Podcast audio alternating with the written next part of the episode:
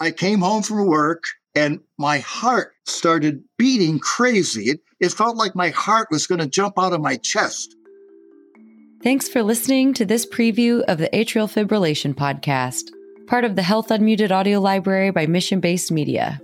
Despite an increase in our understanding and treatment options for atrial fibrillation, prevalence of the condition has increased over the last 20 years and will continue to increase over the next 30 according to multiple studies. In each episode of this mini series, we hear from medical experts and people with lived experience to engage, educate, and empower listeners. To learn more about how you can be involved, visit healthunmuted.com or drop us a line at info at healthunmuted.com. Enjoy the preview. Atrial fibrillation is the most common abnormal rhythm of the heart. A heart rhythm is simply the pace at which the heart beats.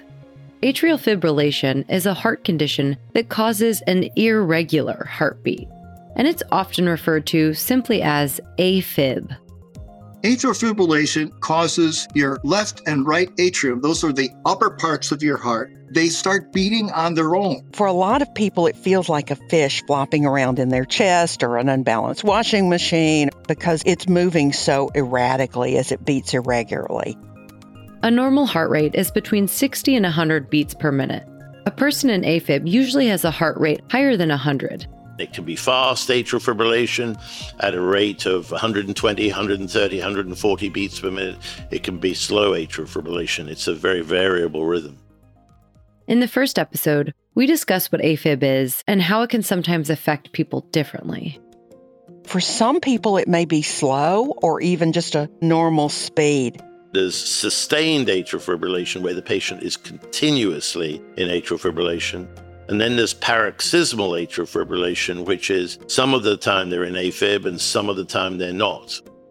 My episodes were always very short and ended by themselves but I'd have as many as 20 a day. In episode two, we explore the symptoms and risk factors for AFib.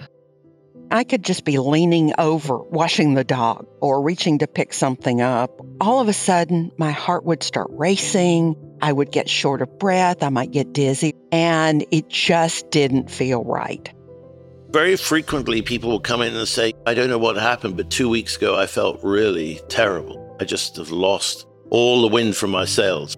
And as with many medical conditions, certain situations and factors can contribute to attacks or episodes. Common trigger for AFib is dehydration. For others, it could be caffeine or alcohol, eating flour or sugar. For other people, it can be exercise that brings on their AFib as you'd run, all of a sudden the heart would go crazy. I'd go up to 130, 150, 180 sometimes, and I had to stop. I had to walk back. Sometimes there are no symptoms at all.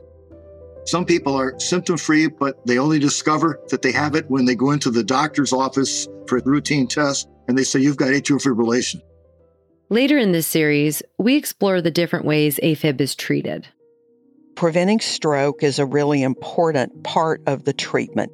So that's usually the first treatment that's considered. They will give you a medication called rate control medication to bring the heart rate down when it goes too fast. The other treatment is called rhythm control, and that's to get the heart out of this irregular rhythm we also discuss the impact AFib can have on mental health and share resources and lifestyle changes that can help people with AFib. Don't be scared to talk about your atrial fibrillation and how it affects you, because that's a big help when people understand what you're going through, especially your family. So make sure you don't do this on your own. Good support group helps. Managing stress is probably one of the most important things. It can be things that are as simple as just sitting still and deep breathing, meditating, yoga, watching a comedy movie. It can be just sitting and reading or just something that allows you to let that stress drain out.